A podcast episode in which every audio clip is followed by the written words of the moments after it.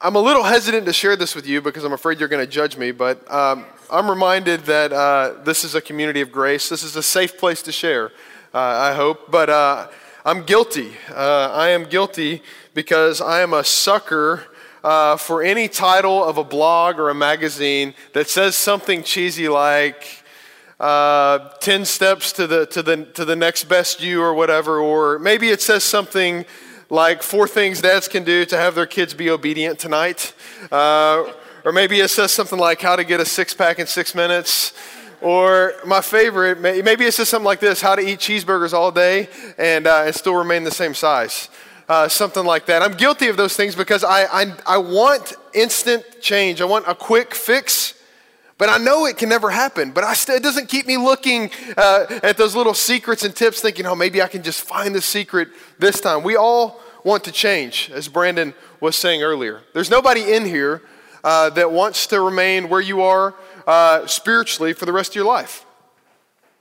None of us want that. And sometimes we just kind of give up in defeat, and maybe we run away from the church, and maybe that's been your story. Or other times we try to work our way to God.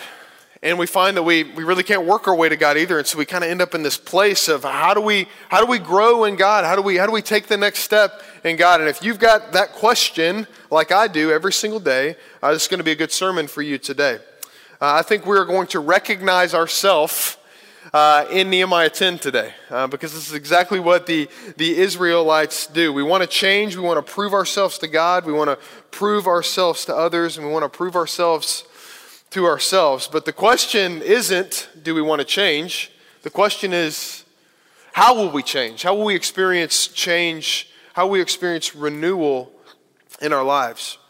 As Brandon was saying earlier, revival in my life, the way that I describe it, is, is kind of this, this series of, of peaks. And then it's followed by a valley, and these peaks that I'm always seeking to try to get to the peak. And I'm seeking the moment of revival when I feel close to God. And the problem is, is when I don't feel close to God, my emotions and my feelings, when I'm in that spiritual valley, tell me that I'm not close to God. But the issue with this in the Bible is that the Bible says that God doesn't change. So there must be something wrong with my thinking. And as I've looked into the scriptures, what I've discovered is that what we're really after is renewal.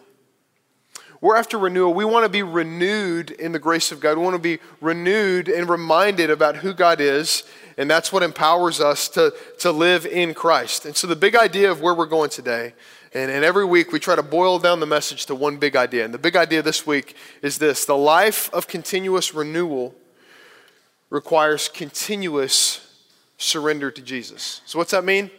We can't get away from Jesus and grow spiritually. You can't get away from him. It's not like you, you can go on to better things other than the gospel, other than Jesus. You can't get away from him. So let's think about the context of where we're at in the book of Nehemiah. The book of Nehemiah is a book in the Old Testament, and it's, it's, it's kind of a story, it's a narrative of God's people coming back home from exile. They were in exile because of their disobedience. They were pushed out of their land, pushed out of their home. And uh, it's the story about them coming back. And, and in Nehemiah 8 and 9, we, so in Nehemiah like 4 and 5, we read that they start building the walls of Jerusalem, right?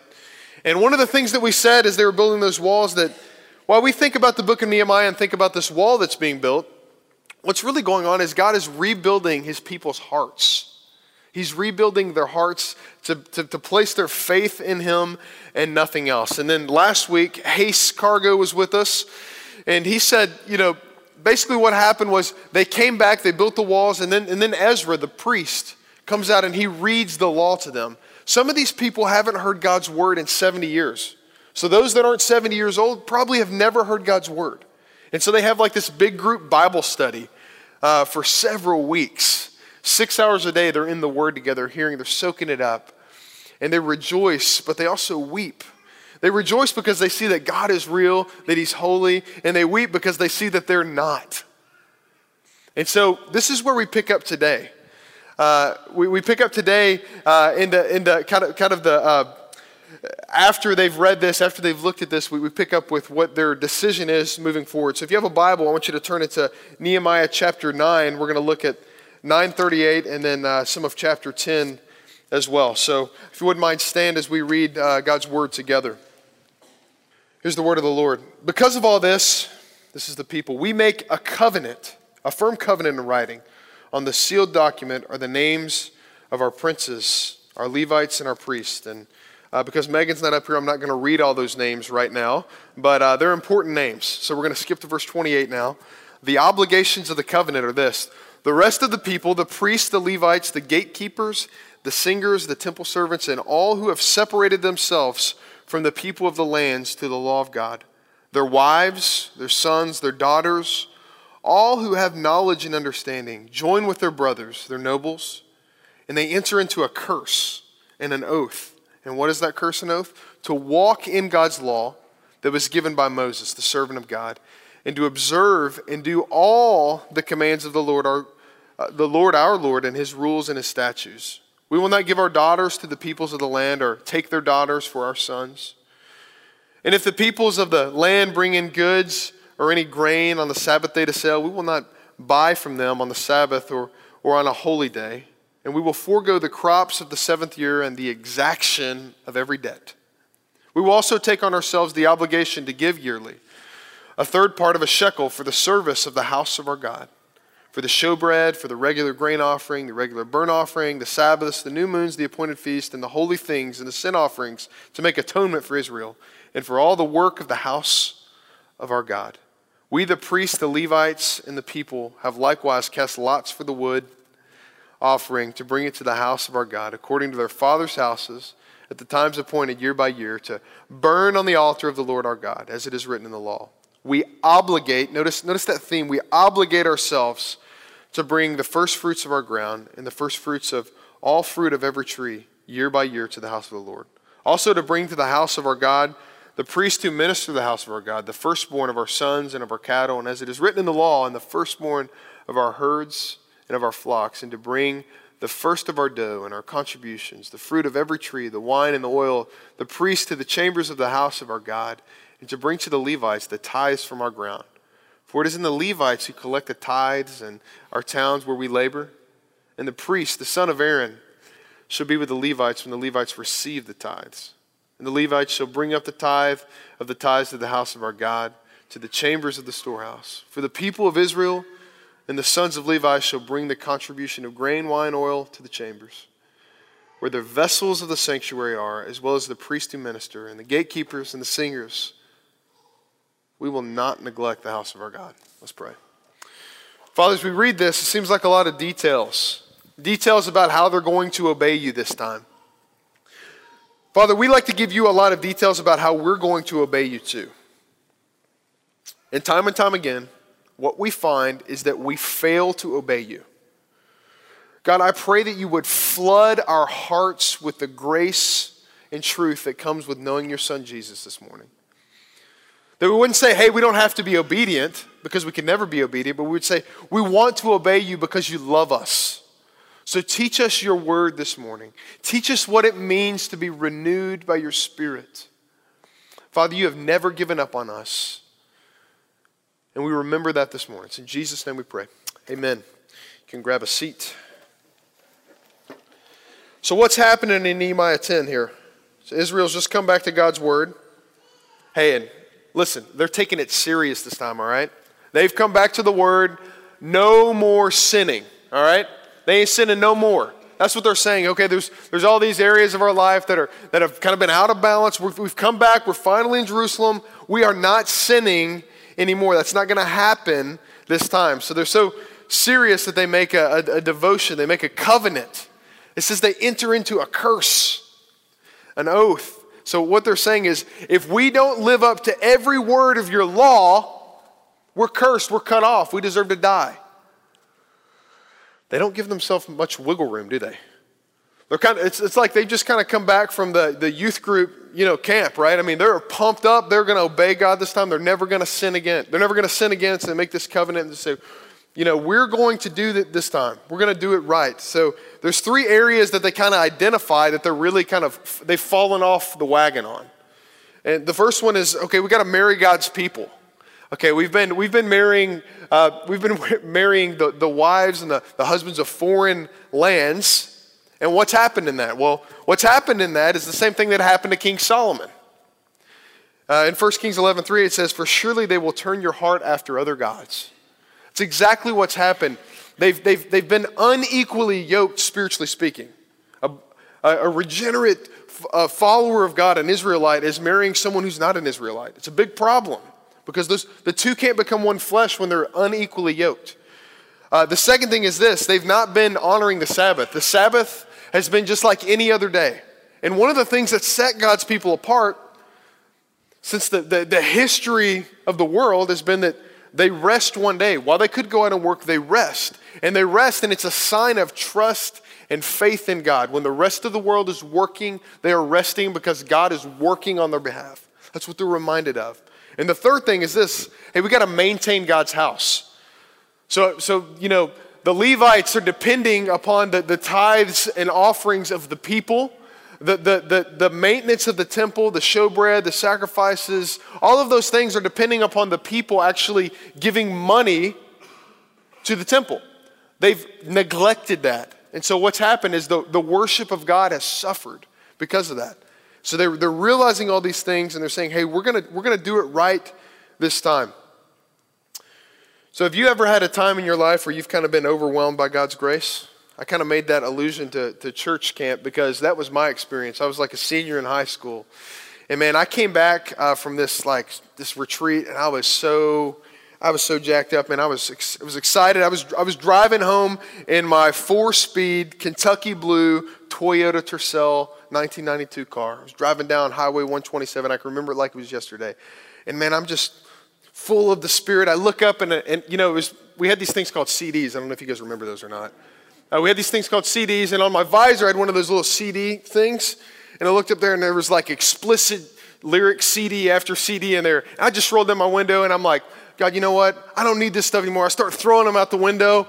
And then all of a sudden, I'm like, oh man, I need to turn. No, I didn't turn around. I just kept going. But, um, you know, I'm just, I'm kind of cleaning out the closet of my life. I'm so stoked about what God is doing in my life. I'm sharing the gospel with everyone that I know. And I'm probably coming across as pretty abrasive, if you know what I mean. I'm coming across pretty strong. And then something happens about three weeks later. Something terrible.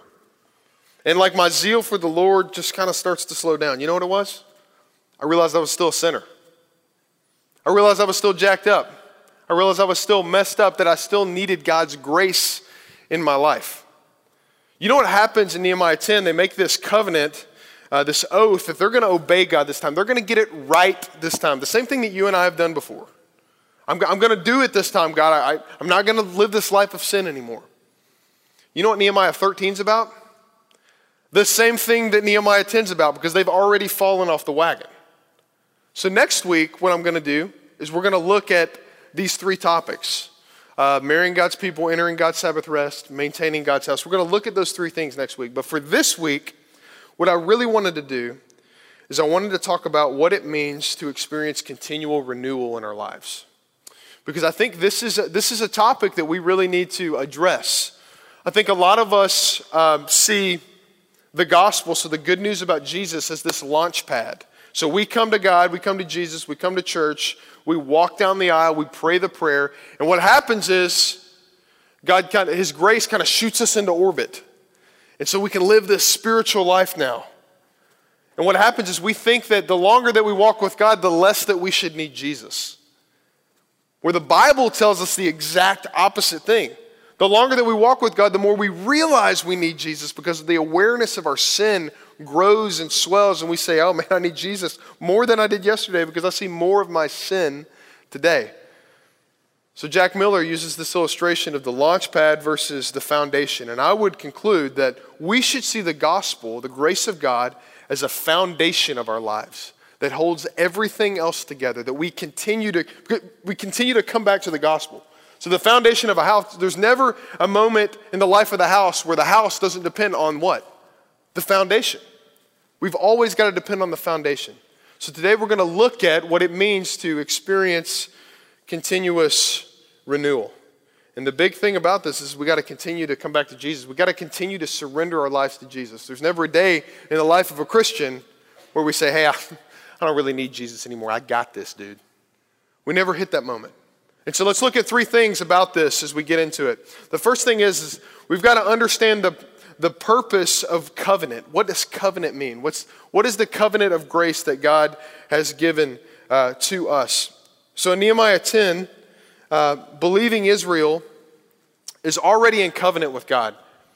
God is already, you, you read in Nehemiah 9 over and over and over again, if you want to look at it this afternoon or remember from last week, over and over and over again, Nehemiah 9 says that God was merciful and he showed them grace. As he's kind of given the history of the people of God. They thought they could do it on their own, they failed, God was merciful to them. He keeps coming back to them time and time again, the same way that he does to us today. And so, uh, so we see this happen over and over and over again. I think it's helpful for us to understand what that covenant actually is. This, this, the fact that God has bound himself to us. And that we are able to have relationship with God through meeting the conditions of this relationship. Because that's what a covenant is. There's, there's obligations and there's blessings. So there's things that you say you're going to do, and then if you hold your end of the bargain, you get the blessings of the covenant. Right? It's, we, we use the illustration of a like, a like a contract on a house if you have a mortgage payment. You know, you, you've got a mortgage, and so you know you've agreed to make the payments. And in the blessing of that is that you get to live in a house before you have all the money to pay for it, right? But if you stop making the payments, they're, they're not going to let you keep living in the house, right? They're going to kick you out of the house.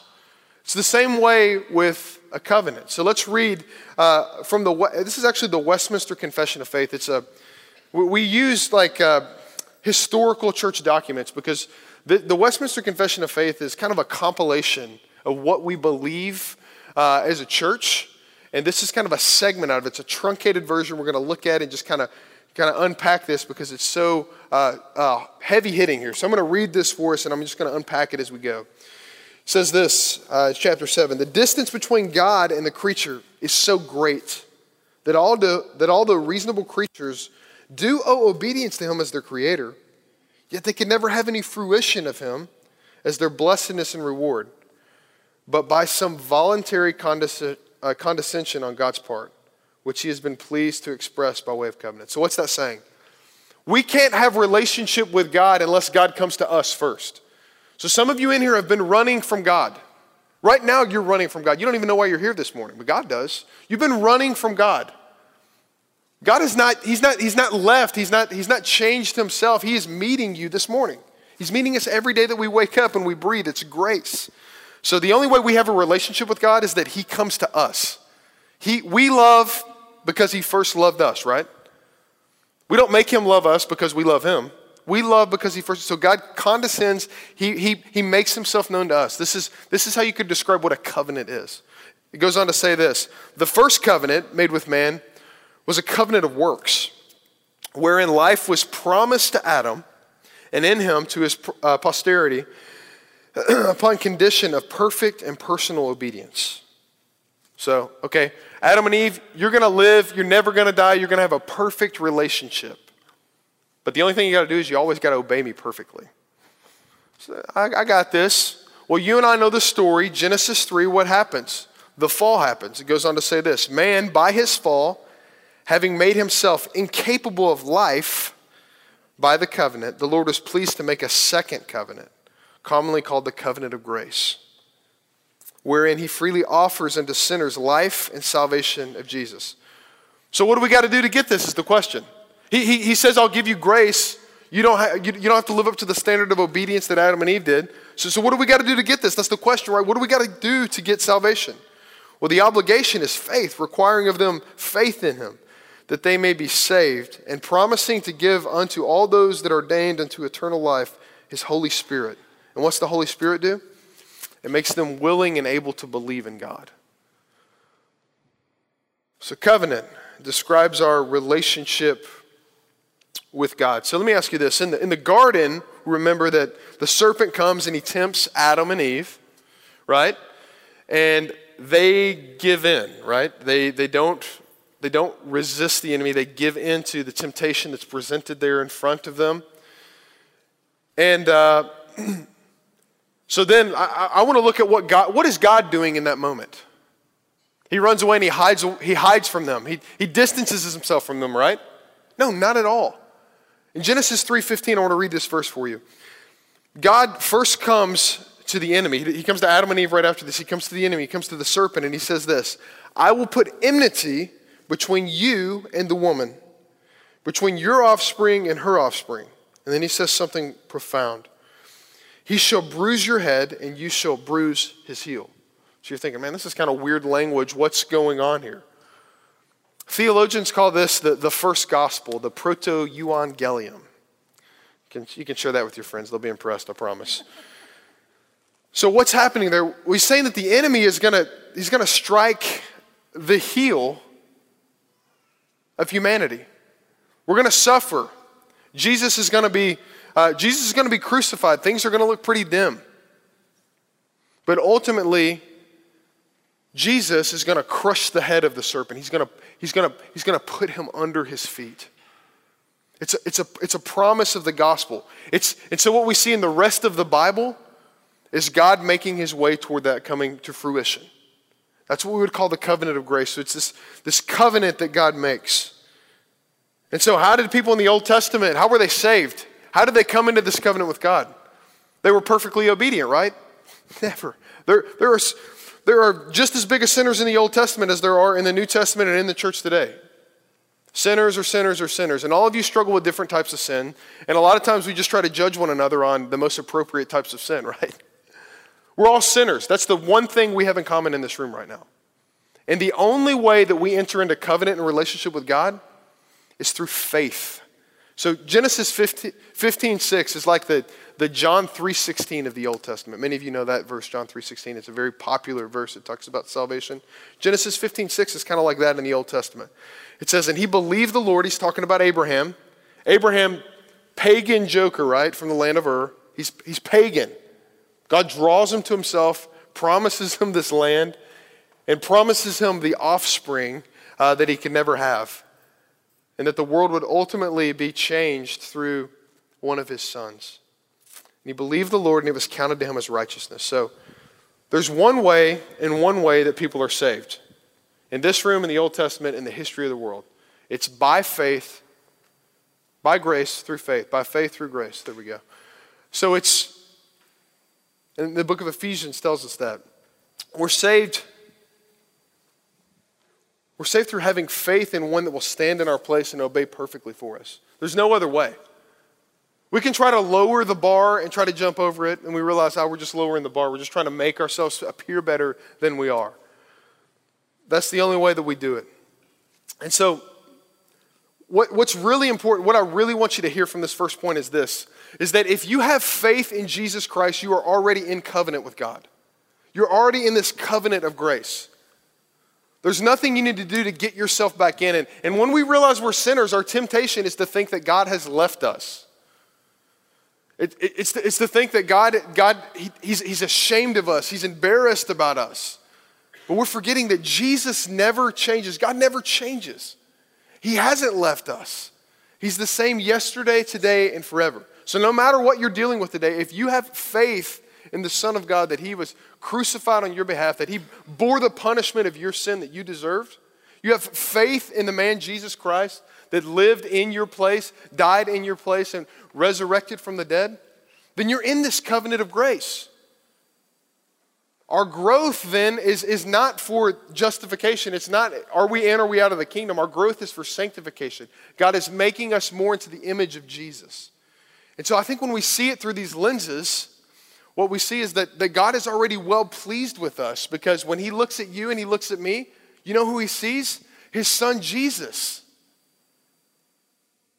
He sees, he sees Jesus in you because you have believed in faith that Jesus died in your place and He lives in your place. So He doesn't see all the things that you can't forget, all the sin that you've committed. We keep coming back, we keep surrendering to Jesus. So that's the first thing. It's really important to remember that.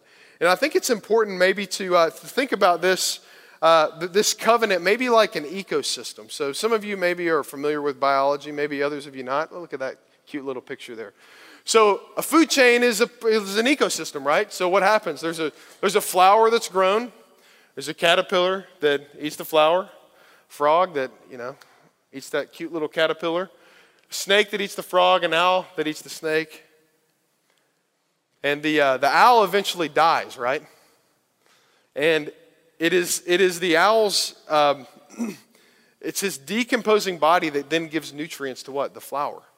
So when we think about that, we think about this covenant of grace, I want you to think about how God grows us, that God brings us into relationship, this ecosystem of grace. And, and what happens is, is that his gospel gives us life. The grace of God gives us life because it shows us that we could never live the life that God demands of us. And you know what God's law does? The same thing that it did in uh, Nehemiah chapter 8 and 9. It decomposes us, it breaks us down. It breaks us down to nutrient, to the nutrient rich soil that God can grow us up in the gospel. And a lot of times we think, man, I don't want to hear about God's law. I don't want to hear about what He requires of me. We think, I don't have to do that anymore. I don't have to read that anymore. I know I'm a sinner. We come back to God's law, we come back to God's word, and we line ourselves up with it, we see that we can't do life on our own, and it drives us to Jesus. So, within that ecosystem of grace, let's look at the role of the law and the role of the gospel. So, first, let's look at the role of the law here.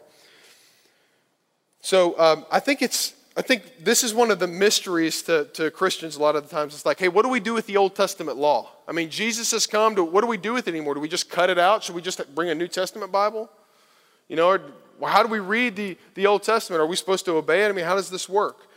Um, Martin Luther and John Calvin have kind of dubbed the roles that the law plays in the life of a Christian. So, the Old Testament law, the Ten Commandments, what role does that play in our lives? Well, it's three images that I want to give you. Okay, the first is a curb, the second is a mirror, and the third is a guide. So, as we read the Old Testament, we think about the law. This is how God brings us to Jesus as we look at ourselves. So let's look first at the curb. Uh, there's, a, there's a book written in the, in the 50s uh, by William Golding called The Lord of the Flies. How many of you guys have read The Lord of the Flies? It's like required reading for school, right? Probably, maybe not. Lord of the Flies. So you're familiar with the book, maybe even more familiar with me, but basically, what I remember of the premise of the book is that it was an attempt to trace the defects of society back to the defects of human nature. I mean, it is a, kind of a sad ending, right? It shows how depraved humanity really is, right? And if you haven't read it, maybe read it. It's a, it's, it's a good book, it's a classic. Um, and so, what we see from that is that while humanity is like totally depraved, we're, we're sinful people. And we notice that every time that we look at the news, and every time that we really consider what's going on in our heart, we realize that we're sinners. We don't need to be really convinced of that. We just need to, to be honest about it. While we're totally depraved, we're not absolutely depraved. So, for instance, what the law does, even physically speaking, the law, some of you drove here and you were on Sugarloaf Parkway, and you know that the, the speed limit on Sugarloaf Parkway is what? 45. Yeah, that's right. It's 45. And so you know, some of you might want to go 95 on Sugarloaf Parkway because it's nice, four lanes. You know, maybe you could run through the red lights, you could go 95, but you're only going to go 55 because you know that if you go 95, you're going to jail. Right? So the law curbs sin. We're not as bad as we could be because we know that there are consequences. So we're not, everyone's not driving 95 on Sugarloaf Parkway. They're probably driving 54 because they know if they go 55, they might get pulled over. So the law is a curb. The law is also a mirror. So, what's a mirror do? A mirror tells us the truth about ourselves, doesn't it? I can remember uh, my, my mom basically uh, raised me. My, my, father's in the picture, but I was uh, an only child to a single mother uh, most of my childhood. And uh, I can remember driving down the road one day and my mom listened to country music. Hey, country music fans, I love you guys. I'm not as much of a country music fan anymore, though. We're listening to Garth Brooks, and you know, I'm singing along, growing up in Kentucky, and, and she looks over at me, she goes, Honey, you sound just like Garth Brooks. And so I started getting this big head, like, dude, I'm like Garth Brooks. I'm the next like country star. I'm like eight years old. And so one day, like, I got a recorder and I recorded myself. I got a mirror, right? And I'm like listening to my, you know, blame it all on my roots. I'm like listening to myself singing, and I'm thinking, Mom, you are, a you're a complete liar. I sound nothing like Garth Brooks. It was a faulty mirror. But the law of God is a mirror. It's a mirror to our lives. We are, when we look at God's word, this is why the people in, uh, in Israel, the, the Israelites, look at God's word and they start weeping because they realize that they are not the people that God created them to be. And you in your life, you, you do the same thing. You look at God's word, you're around God's people, and you realize that you're messed up. You realize you're jacked up. And you know, we're tempted to run. Run from God's word, run from God's people, because we think that we've got to hide. But God meets us. So we read Romans 3:20, for by works of the law no human being will be justified in his sight, since through the law comes a knowledge of sin. So there's something that's necessary about the law in our life. And we even read with Jesus. Jesus says, Hey, I haven't come to abolish the law. I haven't come to get rid of it, but instead I've come to do what? Fulfill the law. I've come to fulfill the law. The law is still necessary in our lives, church. It's necessary for us to look at God's word, to, to see ourselves uh, in light of who God is. And we're tempted to run because we realize we can't fix it ourselves. But what if just what if the cure for our disobedient hearts wasn't inside of ourselves? Because that's what the truth of the gospel is that Jesus had to come for us and live in our place. Thirdly, the law is a guide. So we read in Psalm 119, 105 Your word is a lamp to my feet and a light to my path. So after we've been made right with God, the law shows us how we're supposed to live in Christ. Now, it's as Dallas Willard, he says it like this Grace is not opposed to effort, but it is opposed to earning. Earning is an attitude, effort is an action. So, what's he saying? We can be free to obey God and realize, hey, that we're going to mess up and we're going to have to come back to Him. We're going to have to repent. We can be free to do that without the condemnation that the law brings because the condemnation that the law brings has been bore on Calvary's cross. The condemnation is now gone. As Romans 8 1 says, there is now, therefore, no condemnation for those that are in Christ Jesus. So we're free to have our lives line more and more up with God's law without the condemnation that the law brings because Jesus has bore that on our, path, on our behalf. Thirdly, let's land this plane here. So we got the role of the law. The law is important in this ecosystem of covenant uh, and, and a grace filled life. What's the role of the gospel? How does it restore us? Well, in this place that we get cut down to size by the law. We realize, hey, man, I am messed up. And we're tempted to run, but we don't run because God shows us that there's another way out, there's another escape hatch.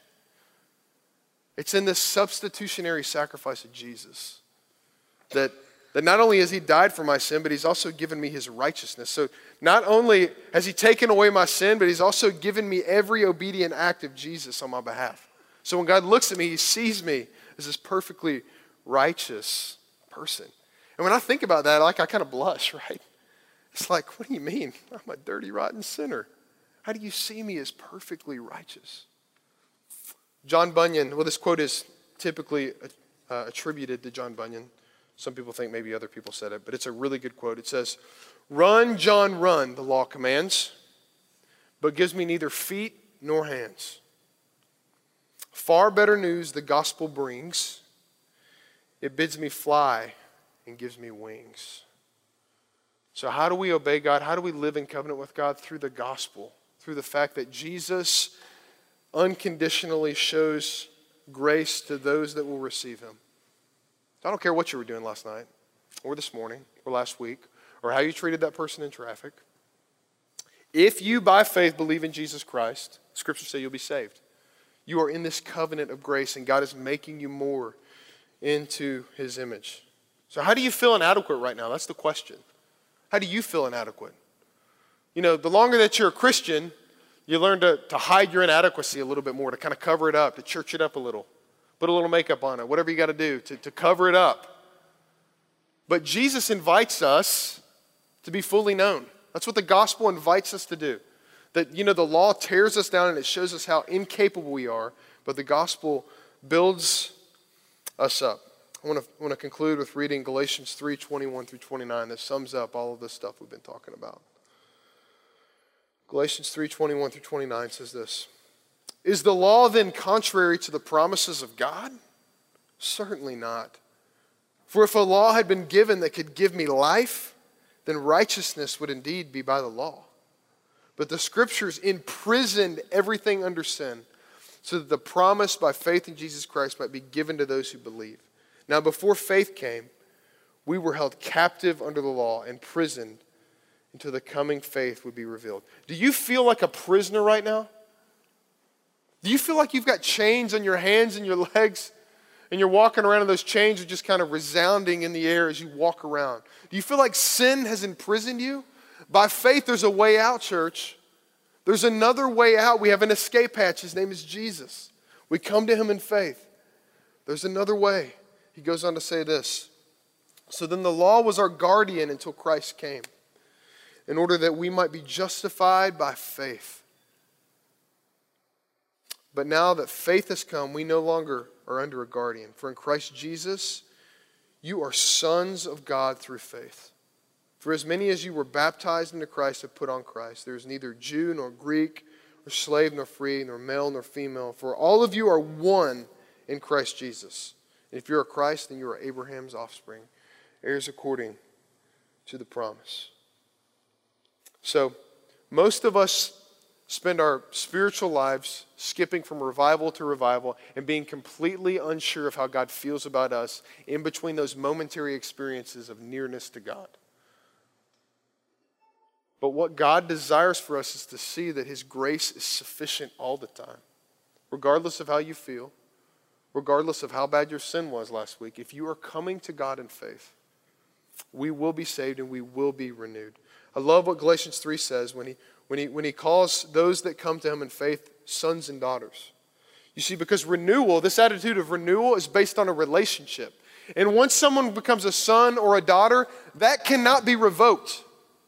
You don't lose your status as a son or a daughter when you sin. He has come and He has made us new. He's given us new hearts, and that can never be taken away from you, church.